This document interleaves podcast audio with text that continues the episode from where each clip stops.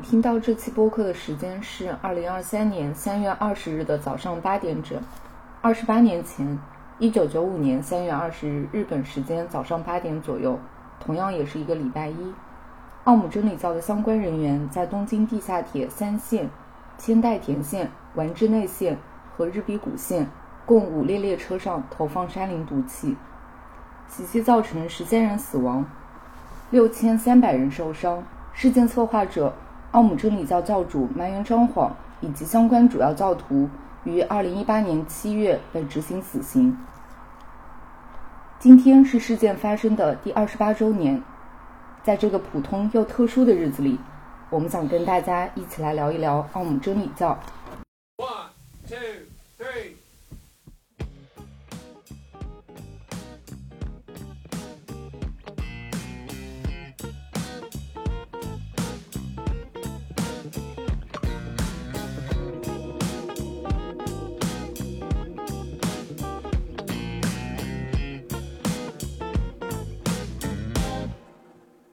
Hello，大家好，我是芬芬。大家好，我是毛毛。毛毛会讲话吗？我终于学会讲话了。毛毛还能跟我一起录播客了，是一个成熟的毛毛了。对，所以今天我们邀请了毛毛来跟我们一起录这样的一期节目。刚刚说到事件发生于一九九五年的三月二十日，在事件发生的当时，我们应该没有太多的印象，因为那个时候大家都还小。我最开始是从村上春树的作品中了解到了奥姆真理教。也就是《E.Q. 八四》这本书，呃，除了这本小说之外，其实，在《E.Q. 八四》所创作之前，村上就写了一本纪实类风格的作品，叫做《地下》，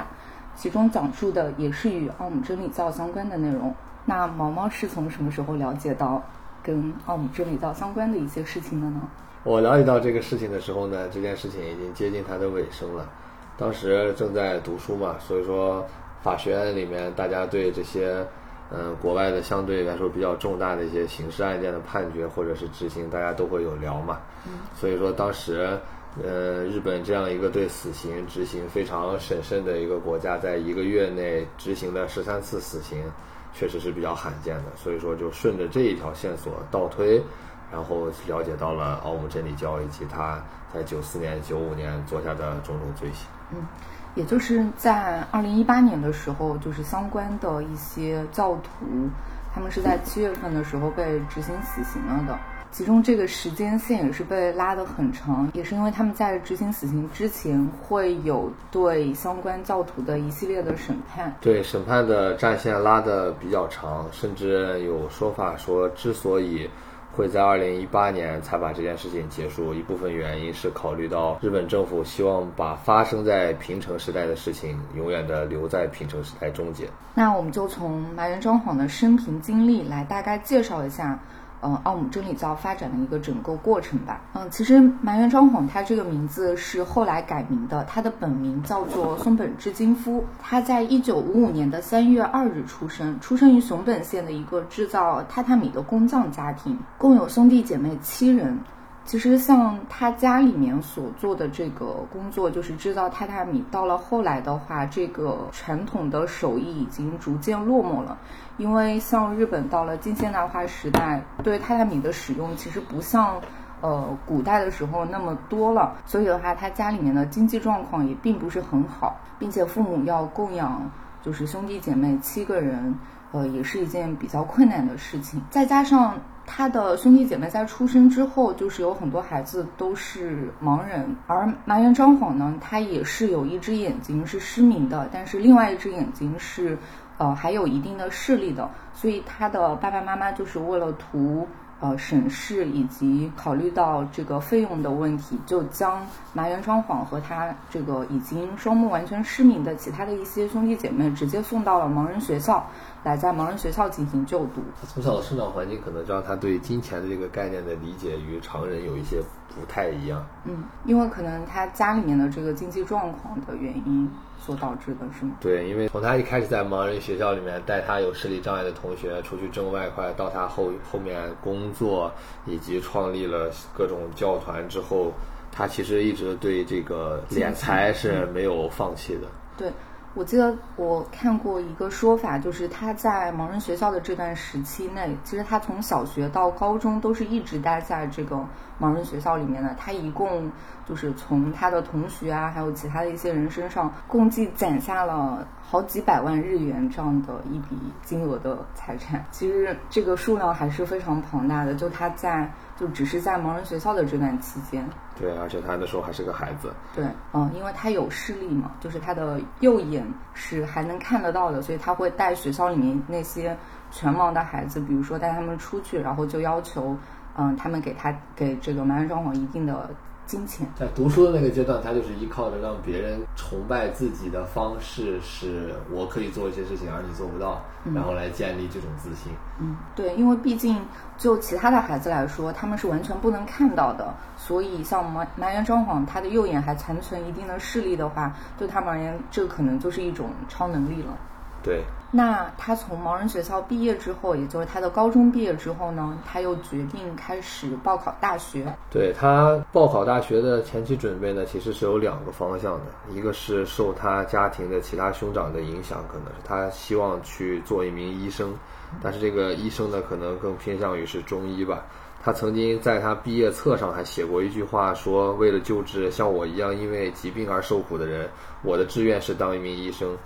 但是呢，他去报考了这个他们本地的大学熊本大学的医学部考试，但在考试的前一天呢，他又决定放弃，因为他的另外一种选择呢是想要成为一个从平民出身的。这样一位政治家，他自幼呢就曾经标榜着他是一个维新革命的人，所以说呢，他的偶像呢也是在呃日本以平民首相而出名的田中角荣作为偶像。他做了一些背景功课，在了解到这些政治家呢大都是从东京大学走出来的，于是。刚刚高中毕业的松本直金夫呢，也就是麻原彰晃呢，便立志要去报考东大的法学系，来作为他自己成为政治家的第一步。可能是他自视过高的缘故吧。因为他觉得自己无论是学习或者是各方面的能力都比较不错的背景，是他在一家就是非正常的这种学校的生活。以他的学历呢，想要在考上日本录取成绩最高的东大，其实还是有相当大的差距的。呃，这也就导致了他在七五年的三月底呢，第一次申请东大的落榜。对，我觉得这个经历还是有点好笑的。他是对自己的定位。会比较高，所以他觉得他能考上东大，但是后来实际上证明，就是他，呃，应该一共是有三次东大落榜吧。在报考的过程中呢，也是，嗯，进行了一番准备的，因为他原本是在熊本县，然后为了报考东大，他是特地去东京那边。呃，参加了一个类似于那种补习班之类的，在补习班里面进行一定时间的学习，但是后来呢，他又觉得好像这个学习也没有什么太大的效果，于是他又搬回家里面了，在他哥哥当时所开的一家中医馆里面帮他哥哥做一些事情，然后又在两地进行辗转。所以我觉得他这个期间肯定也没有办法真的静下心来好好的去复习备考，所以也导致他最终报考东大就是接连好几次的落榜。对我们现在站在他这么样一个像是杀人魔一样的，甚至是有一些病态的像精神病患者。这么样一个角度去看他，回顾他的一生，他之所以想要去报考东大，是想成为一个平民政治家，甚至会觉得有一点好笑。但是我们还是会认为，任何人有理想都是都是可以被接受，并且是需要去鼓励的。但是你很难想象，这样的一个人，如果是他顺利的考上了东大，并且成为了一个政治家，那么他会带领日本人民走向何处呢？那我们继续来讲他这个。几次东大落榜之后呢？他接下来为什么会尝试改名，以及他又做了哪些对他之后成立奥姆真理教有影响的事情？他在东大落榜之后呢，其实有尝试去了解跟佛教相关的一些内容，所以他先是把自己的名字改成了张晃，然后这个名字的话其实是取了一个谐音，就是日语的这个读法是袖口。然后跟在佛教中的释迦的读法 shaka 是有一个谐音的，所以他就把自己原本的松本智金夫，就是他的这个名字至今夫改成了张晃。那在他接触了阿含经之后呢，他就把自己的姓就是改成了麻原，他的日语发音是阿萨哈拉，跟阿修罗的读法是有一些相似的，所以就是后来他就以麻原张晃这个名字。嗯，出现在世人的眼光当中。对他接触到刚才我们说他改名的背景当中的这个阿含经，以及对应的一个佛教的分支，叫做在日本叫做阿含宗，其实和那些去自行创立宗教的很多人是有些相似的。嗯，我们已经讲过，他接连报考了三次东大，都以这个落榜而告终。在最后一次补习期间呢，他结识了他的妻子。并且呢，在一九七八年呢，两人也成婚。嗯，在他妻子的老家千叶县的船桥市呢，他们盖了一间新房，并且在这间新房呢，开了一家针灸馆。之所以开针灸馆呢，就像就像我们国家非常多的盲人可能会在职业教育阶段去选择学习盲人按摩一样。呃，松本直金夫呢，在他盲校时期呢，他考了一个针灸从业资格，所以说呢，他就结合自己已经有的这么一个资格证呢，开办了一家针灸院。但是呢，这家针灸院呢，在实际经营过程当中呢，业绩也并不太理想，所以说呢，他又又参考他哥哥开的那家汉方的，也就是所所谓的这种中医馆，在这家针灸院呢，同时也去卖一些药。嗯，但是这个又是针灸院又是卖药呢，他就有了这么一个为他自己开展这个医医疗保险诈骗这么一个场所具备了一个前提。所以说呢，在这家针灸院的里面呢，他又从事了这个医疗保险诈骗呢，并且呢，还以传销的方式，那好像是拿橘子皮还是什么来做一些假药，然后来开始销售。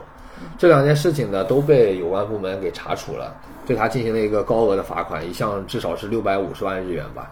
所以说呢，这个药店也没有办法继续再开了，然后他还身背着巨额的罚款。所以说，这对他自己来说的话，算是他人生阶段的一个比较大的一个打击。在这种相对来说是人生低谷的阶段呢，人总要去在精神上去寻求一些寄托嘛。这个时候呢，他接触到了佛教的阿含经，并且呢，后续还加入了阿含宗的修行。他在落榜之后，以及我们刚刚说到他回老家开了这样的一个针灸馆，以及。呃，在进行相关的一些骗保之后，他被相关部门查处，嗯，他会觉得这是社会对他的不公，所以他其实是对整个社会有点怀恨在心的那种感觉的，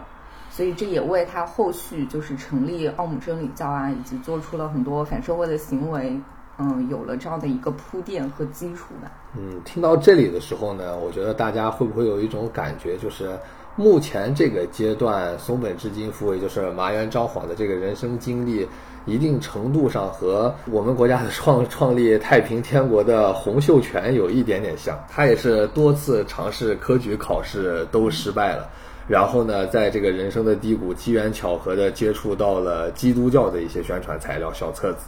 而这个对应到麻原彰晃身上呢，他就是了解到了这个阿含经，并且呢，这两个人都把他接触到的这些。宗教类的这些题材进行了简单的加工整理，还有自己的这些理解，作为他接下来创立的这么一个教派或者说是邪教的一个非常底层的一个逻辑。对，所以像南云昭皇他接触到了这个新兴的宗教阿含宗之后呢，就开始了他的相关的一些佛学的修行，并且他所了解到的就是不仅局限于阿含宗本身，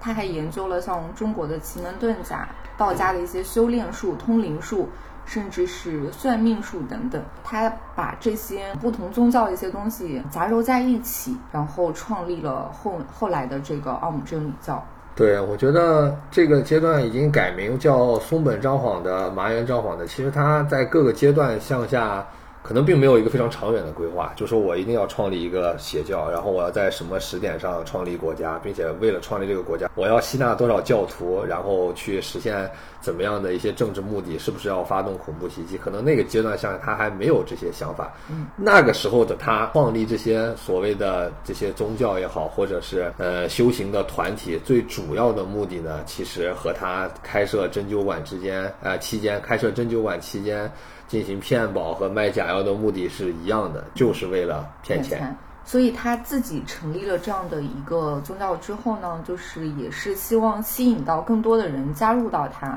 对的，所以说时下流行什么，那什么东西能获得别人的关注，就成了他这个宗教需要吸纳的东西。我们刚才说了，他除了以这个新兴的宗教阿含宗为依托呢，还把他在这个期间接触到的中国的奇门遁甲、道家的修炼方法。还有通灵术、算命术，以及当时非常流行的气功热，还有超能力结合起来，怎么样吸引人？我就把什么东西杂糅进来，然后创立了一个让人可能会获得所谓的神秘体验的这么一个宗教。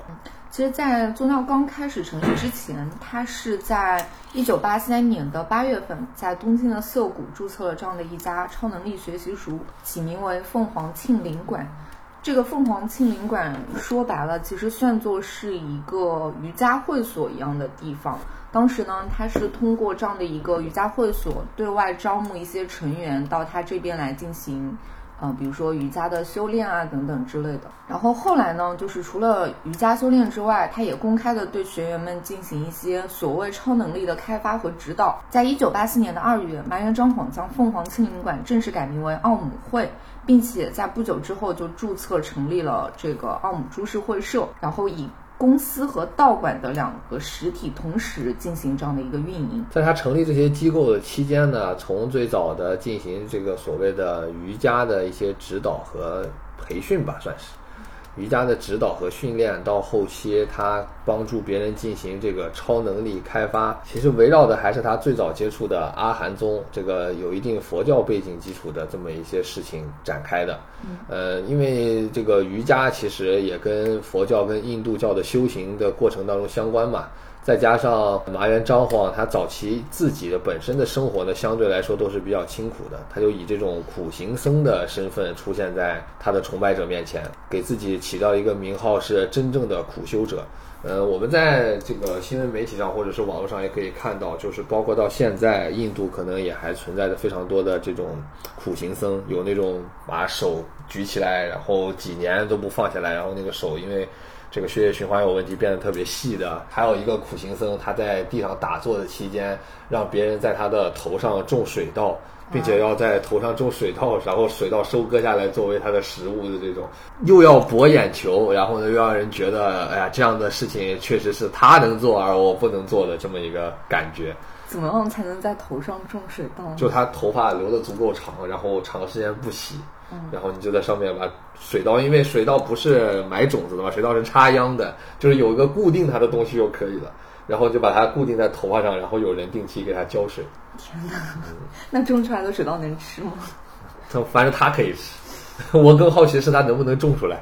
所以麻原彰晃呢，为了吸引更多人的眼球，他在一九八五年的十月份就找了两家小报来给他拍摄了一组。嗯，在后来也很有名的照片，就是他悬浮在这个空中，盘腿悬浮在空中的这样的一一组照片。嗯，很多人看了这个照片之后，就真的开始相信，觉得麻原彰晃他是有超能力的，能做到这样的事情。对的，那个照片可能大大家都在网上有看到过，就特别像，嗯，大家作为搞笑图片进行转发的，在奥运会期间啊，或者是世锦赛期间拍的那些跳水运动员的某个跳水的瞬间。就是面目比较狰狞，然后头发呢也飞了起来，哎，然后瞬间的那个两个膝盖盘腿，然后双脚离地。就以现代人的视角来看的话，无外乎会觉得这是一张抓拍的，哎，我用力拿手把自己支撑起来，然后腾空那么一下，瞬间抓拍的一张照片，或者是经过一些后期的修改啊这些。反正就是它是一张假的照片，但是呢，当时这两张在这张在两个杂志上传播的照片呢，还是引来了非常多的关注。很多人相信他确实具有这种能够让自己摆脱地心引力的超能力。嗯，所以就有更多的人加入到了他当时的这个呃奥姆会，并且呢，加入到了埋怨张皇的这个瑜伽班的修行当中。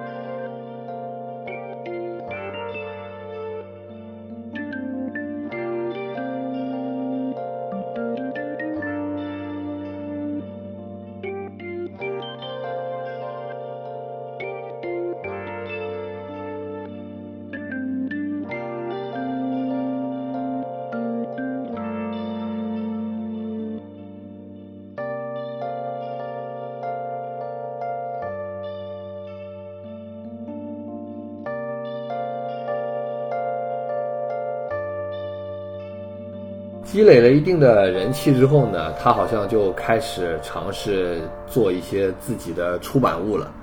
呃，包括什么超能力秘密开发法，以及什么超越生死。他其实这个阶段向下还是围绕着让你觉得哇，他真的是一个超能力者吗？他可以做到，呃，不生不死。甚至是它可以帮助我来开发超能力吗？所以在第二年的四月份，也就是一九八六年的四月份，他将奥姆会改名为奥姆神仙会。在七月份的时候呢，他又在全球进行旅游，他去了印度，然后去了西藏，啊，甚至他在中国还来过南京，然后在呃各个地方呢，跟当地的一些嗯比较有名的人物进行合照，然后再把那些照片就是。嗯，给他的这些信徒去看，这样的话，大家就会觉得他好像是真的非常有能力的这样的一个人。这个真的就和可能是几年前了吧，比较火的那一个大师叫王什么来着的，然后他也有非常多的和名人的合影，和赵薇的合影啊，和马云的合影的那个叫王什么来的两个字，我记不得叫什么。他也是这个这个路数嘛，然后自己具有超能力，然后能从火盆里面变蛇，然后会。展示非常多自己和名人的合影，认为你看名人都相信我有这些超能力，你为什么不选择相信呢？嗯，他除了和这些有名的人物进行合影之外，他还宣称自己是，就是比如说是什么什么的转世。然后我记得当时他到南京来的时候，他还说自己是朱元璋的转世。对，这一些轮回上的一些。说法呢，他可能也跟他接触了，在呃西藏接触了藏传佛教有一些关系。据说他还和某位常年旅居海外的喇嘛有过几次交流和合影。在后来，也就是一九八七年的七月份，奥姆神仙会正式改名成了奥姆真理教，并且在纽约设立了支部。麻原彰晃被称为尊师，在两年之后，信徒的数量就超过了一万人。并且获得了日本的宗教法人资格。这个宗教法人资格对于奥姆真理教以及麻原彰晃来说还是非常重要的，因为只有获得了这个资格之后呢，他在公开的场合进行传教，在日本才是合法。也就是说，在获得了宗教法人资格之后呢，他从一开始的一个这么一个瑜伽的训练馆，到后来的超能力开发，类似于这么一个协会或者是团体，正式的转变成了宗教。我们刚刚说到，他在这个美国纽约还创立了支部，就是。他其实，在全球范围内的这些教徒，在当时就是八几年的时候，教徒的数量还是很多的，尤其是在呃莫斯科支部，它一度拥有信徒超过了三万人。我觉得在那个阶段，就是奥姆真理教刚刚开始发展，并且教徒数量在逐渐增多的那个阶段，大家可能还是没有意识到，就是麻原彰晃他的这样的一个真实的目的，或者说大家会觉得这样的一种。嗯，所谓的宗教的话，是能够满足他们一定的精神需求的。对，奥姆真理教在这个成为宗教了之后呢，它必须要解决的一个问题，就是它要固定下来它的教义。它整个的成立的过程，包括麻原彰晃自己的这个学说，都有极大的随意性。就是我这个阶段接触到的这些东西呢，我就要把这些东西当中我所去了解和掌握的，要加入到我的这个宗教里面来。所以说呢，它正式的转为宗教之后呢，它需要有一个相对来说稳定一点的教义，嗯，否则大家就会觉得像，呃，最近又重新翻红的马老师马保国一样，我打一套五连鞭，可能每次打的都不一样，我没有办法保证我打的和上一次一样的，就就是这么一个可能会让人觉得啼笑皆非的状态。所以说呢，也有的日本学者呢，在这个时候呢，就对他的这个教义进行了简单的归纳，大致是包括两点吧。一个呢，仍然是通过瑜伽和冥想这种可以去操作的修行，然后来最终获得一些神秘的体验，甚至是超能力，从而摆脱佛教当中谈到的宿业，来达到一个解脱的境界。另外一个呢，就是麻原呢，他要确立自己的一个地位，他是日本唯一的最终解脱者。你只有皈依了麻原彰晃呢，才能获得灵性。围绕着这两个教义呢，奥姆真理教在发展过程当中呢，逐渐开始寻求一些政治上的目的，也就是说，去建立一个政教合一的国家。这就需要他向他的教徒们去进行一个洗脑，就是开始宣扬末世论，就是认为现代的社会已经堕落了，人们都开始沉迷于物质享乐。这个物质享乐的结果呢，就会导致他的。夙业深重。你要推动灵魂的升华呢，就要去找这个日本唯一的最终解脱者。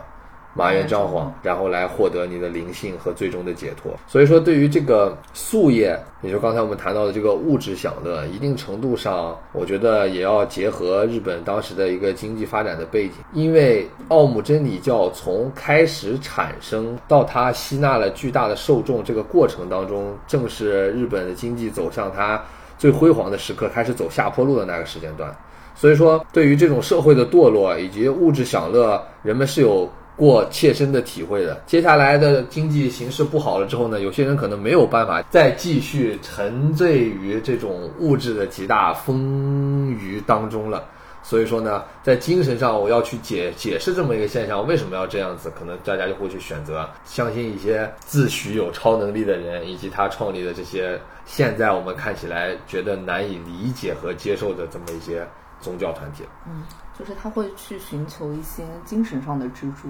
对，因为物质的崩塌已经开始了。那我们就来说一说，在他创立了奥姆真理教，就是人们加入了这样的一个宗教团体之后，他们在奥姆真理教里面都会做一些什么事情？大家会做什么事情？其实也就反过来说，就是麻原要靠什么样的事情从大家身上搜刮钱财？嗯嗯，他在一开始的时候，就是比如说有一个人他加入了这个奥姆真理教。嗯，麻原彰晃会要求他断绝与外界社会的一个联系，就比如说他自己加入了这个教团之后，嗯，麻原彰晃会要求他把他的家人或者说他身边比较亲近的一些人都拉入到奥姆真理教的这样的一个教团当中来。他这种相对来说。对你进行洗脑之前，先要你自己处于一个信息闭塞的环境当中，其实也是有他自己的成功经验的。嗯，我们在前面讲到了，他因为进行医疗保险诈骗和传销销售假药，被政府罚了巨额的罚款。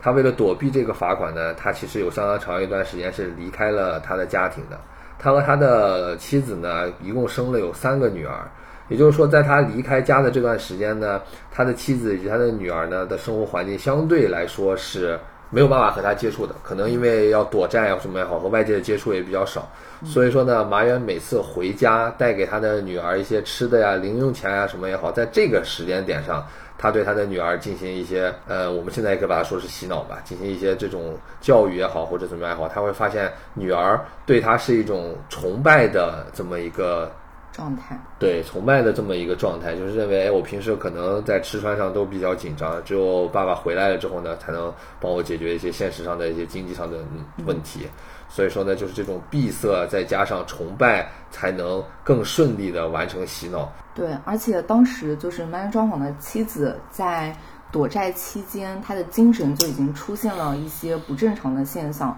嗯，有一点人格分裂的那种。所以他的女儿在家里面，就是即便是和妈妈待在一起的这个状态下，也得不到很好的照顾。所以在麻原彰晃他回到家中之后，女儿就会对他有一种觉得爸爸是神这样的一个存在。回来之后就带给他们，能给他们有吃的啦，能给他们钱了。这样。其实我们现在横向的来看这个问题，在奥姆真理教流行或者说是麻原彰晃的活动的这个同一时间呢，就像我们说的，在东亚其实普遍都在流行这么一个气功热。我们国家其实当时有非常多的类似的团体了。现在可能因为有一些团体，它涉及到一些政治问题，比如他现在还在流亡在海外的某个轮子，我们就不展开说了。如果大家有兴趣的话，可以去，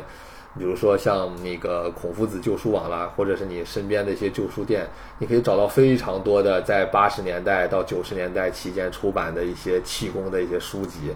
教你去如何开发自己的这个超能力，如何进行气功的学习。对，我记得当时在一个店里面，我还看到了那个有一个教你和修炼气功的磁带。对，这种东西真的那在那个时间段非常多。你像现在我们可能在一些综艺节目上看到有些人徒手撕脸盆啊，或者是用嘴把那个热水袋吹破，这种类似于杂耍或者说是博大家一乐的东西，在那个年代啊，可能会真的被视为是他具有超能力。毕竟我没有办法徒手撕破一个脸盆。它同步进行这个敛财的这些设备啊，或者说它销售的这个产品呢，其实一定程度上和他通过传销卖的假药也有点像。比如说，他做用橘子皮做假药，然后再通过这个发展下线的形式，一级一级代理往下卖，到他现在让他的信徒来去花钱购买收藏他的毛发，或者说是去喝含有他毛发和血液，还有一些其他莫名其妙的物质的这么一些液体，然后来加速自己的修行。甚至他还开发了相对来说可能有一点点高科技的这么一个背景的东西，叫做用麻原的脑电波头盔。就是你戴上了这个头盔之后呢，你不仅可以加快自己的修行速度呢，也有一定可以和这个教主进行。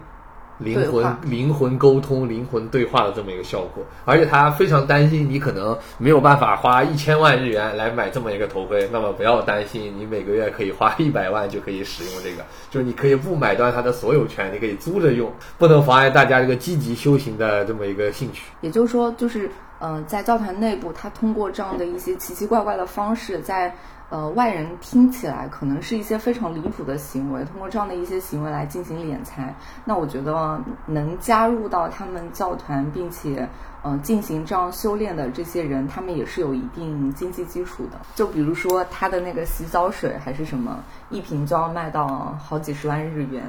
然后他规定在呃教团内部修炼的过程中，就所有的生活用水就必须得用他提供的这个水。就比如说。他们洗衣服啊、做饭啊、日常的饮用啊，都得去买它的这个洗澡水来进行使用。对你购买它这些洗澡水也好呀，或者是刚才说的含有它毛发、血液或者是其他体液的这么一些饮品，以及那个呃脑电波头盔，你的终极目的，花钱去买这些的终极目的是加快自己的这个修行的进度。但是非常吊诡的是，你自己是没有办法去判断你这个修行的进度到底是哎到了什么样的一个状态，嗯，而只有卖给你的这个东西的人，他有权利去解释你这个修行是不是加快了。所以说你不花钱，那你就永远没有办法从我这儿得到你哎修行的不错的这么个结果。你只要交了钱。你你可能买了那个你你可能买了哎五瓶洗澡水回去，其实你并没有喝，但是你回去问问他，哎呀教主我最近的修行进度怎么样？然后教主我拿出账本一看，哎呀你买了五瓶，哎你这个修行进展非常快，我感觉就是这么个既当裁判员又当运动员的这么一个状态。对，因为所有的一切都是由他在。进行规定的，就比如说，呃，你买水只是一个比较初级的阶段，然后再到后面，比如说你去注射埋元装潢的血液啊，还是什么的，然后你的这个等级就一步一步的在往上升。我觉得大家也不是傻子吧，就在他教团里面进行这样的一些奇奇怪怪的行为之后，肯定是有很多人想要脱离这个奥姆真理教的这个团体的，所以在当时也是有一些人从教团内部给脱离开来了。但是呢，就是在他们脱离了奥姆真理教之后，嗯，教团的其他的一些人会对他们展开一个追捕，并且会把这些脱离了团体的人进行暗杀。对这个，我们刚才说到的用魔法来打败魔法这个问题，其实引申开来的话，就会有这么一个现象在，因为 麻原自己创立这个宗教，其实在他早期的阶段呢，他就是为了骗钱。所以说，我们都说你永远叫不醒一个装睡的人。我们认为非常荒诞、没有办法去理解的这些教教徒，或者说这些教义，愿有人愿意去选择相信。我们其实并不能够去否定，可能假装相信这些的人，他自己的背后可能有他自己的目的，包括他之后呃开始要去成立一个政教合一的国家，去实现自己的政治诉求。呃，非常多的接受过良好教育的人都加入到了这么一个队伍当中来。我们。不能完全的排除他们真的是选择相信这个非常荒诞的教义，一定程度上，他们也可能是想要借助麻原以及奥姆真理教来实现自己的一些人生追求吧。嗯，比如说我在现实社会当中可能没有办法去成为比较重要的政治家，或者说是影响多少人生活的一个关键人物，但是我通过奥姆真理教，现在有非常多的人。把我视为是神。就比如说，我们可以列举一些在教团中的骨干分子，像在后来东京地铁投放沙林毒气的一个主要成员叫做土谷正实，他是筑波大学化学系的博士生，主要研究有机化学。在后来沙林毒气的制造过程中，他也是最主要的研究者之一。他在青年时代开始参加橄榄球运动，但是因为受伤被迫放弃了。之后呢，他希望通过瑜伽修行的方式让自己的身体康复，所以在这期间他就接触到了麻原彰晃的传教。在一九八九年四月份的时候，正式入教，并且从筑波大学退学。这个退学应该也是麻原。的要求，我们刚才说了，他你想要正式入教的话，你要切断你在社会上和家庭的所有的切断你在社会和家庭上的所有的联系，然后来方便他对你进行洗脑。嗯，以及另外的一位骨干成员叫做远藤诚一，他是京都大学医学院的博士，主要研究病毒学和基因遗传学，也是奥姆真理教生化武器，就是后来的沙林毒气的主要研究者之一。他是自幼成长于基督教家庭。在一九八六年十二月份的时候，读到了麻原彰晃写的书之后呢，他就开始产生了这样的一些疑惑。他在想，生命的本质究竟是遗传基因还是灵魂？所以在后来一九八七年的三月份，也正式加入了奥姆真理教。一九八八年的十一月，向京都大学医学院提交了退学申请，并且与家人断绝了关系。对他的。宗教当中的骨干呢，非常多的都是接受过良好教育的，都是一些博士呀，甚至说是是大学的老师。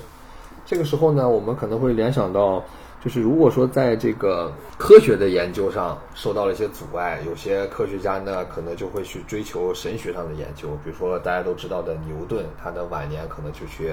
搞神学研究了。但是我觉得这些人和牛顿这样的。就是正经的这种科学家，最终去选择在神学方面去有一些追求和造诣，还是不太一样的。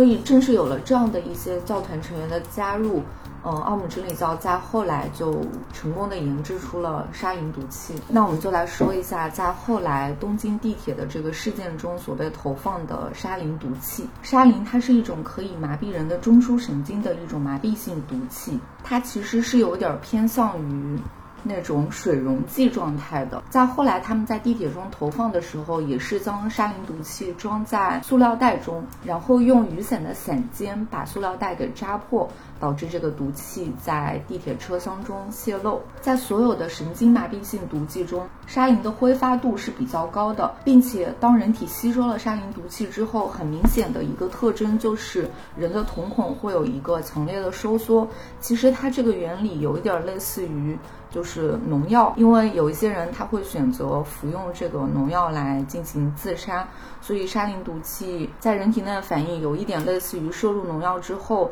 你的瞳孔会进行收缩。当时有很多受害者在地铁中。嗯，不幸吸吸入了沙林毒气，会发现自己的瞳孔也有收缩的这样的一个状况。虽然说沙林这么一个神经毒剂被发现的时间很早，在二战之前的德国就已经，它是作为在研究一个杀虫剂的过程当中发现的这么一个附属的产品，但是它被作为武器使用，其实并不是太常见。因为我们虽然说它的挥发性很强，但是你要保证它。变成气体，它不能太太沉，因为它如就直接沉到了这个车厢底部的话，可能不会让所有人都通过呼吸摄入到体内。但是它也不能太轻，你直接吸进去之后呢，很快的从你肺里面又被呼出来了，没有办法在时间内没有没有办法在体内长时间的停留，也可能没有办法去呃，也可能无法实现一个致死的这么一个结果。但是它的毒性还是非常非常强的，而且也有一部分原因是因为那些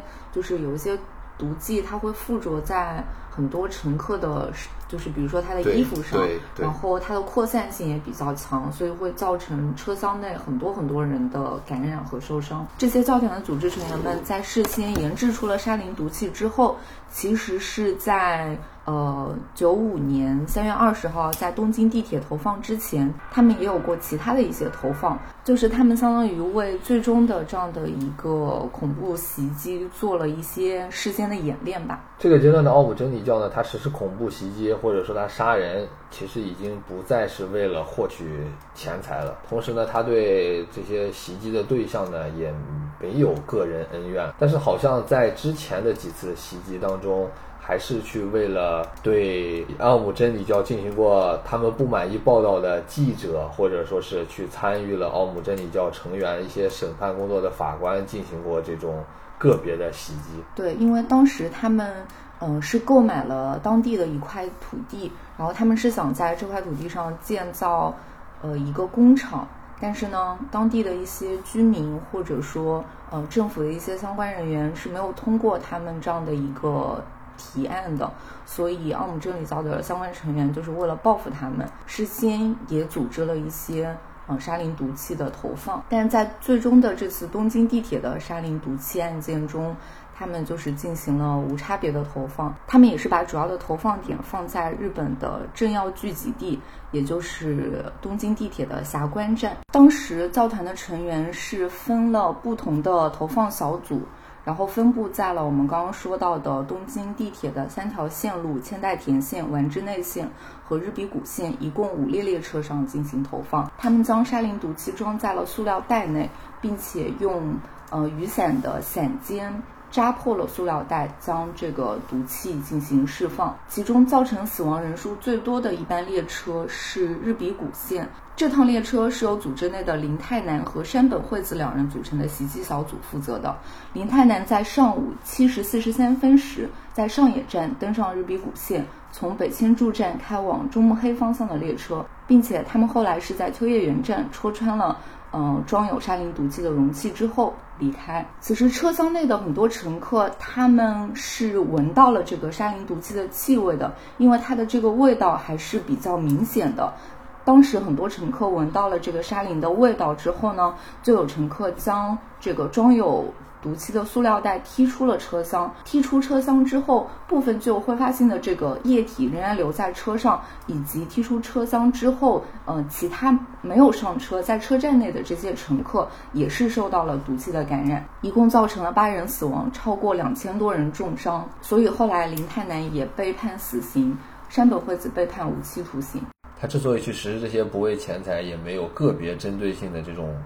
无差别的恐怖袭击。其实背后的原因是非常复杂的。刚才我们也谈到了，这个和日本当时的经济发展的节奏相关。就是我所理解的是，他想对整个日本社会进行一个重新洗牌。对，可能奥姆真理教本身他觉得当时的日本社会呢，处于一个相对来说寂静无声。一潭死水，没有一个明确指向性的这么一个主义，然后来让青年人去有所寄托的状态。但是我觉得麻原彰晃他可能没有想的这么多，他可能只是，嗯，想满足他的个人私欲。我觉得这个是比较主要的一个原因。对的，但是。他的个人私欲之所以能够在一定程度上得到满足，他创立的这么一个邪教能够发展，我觉得还是和当时的经济和政治社会环境是脱不开关系的。嗯。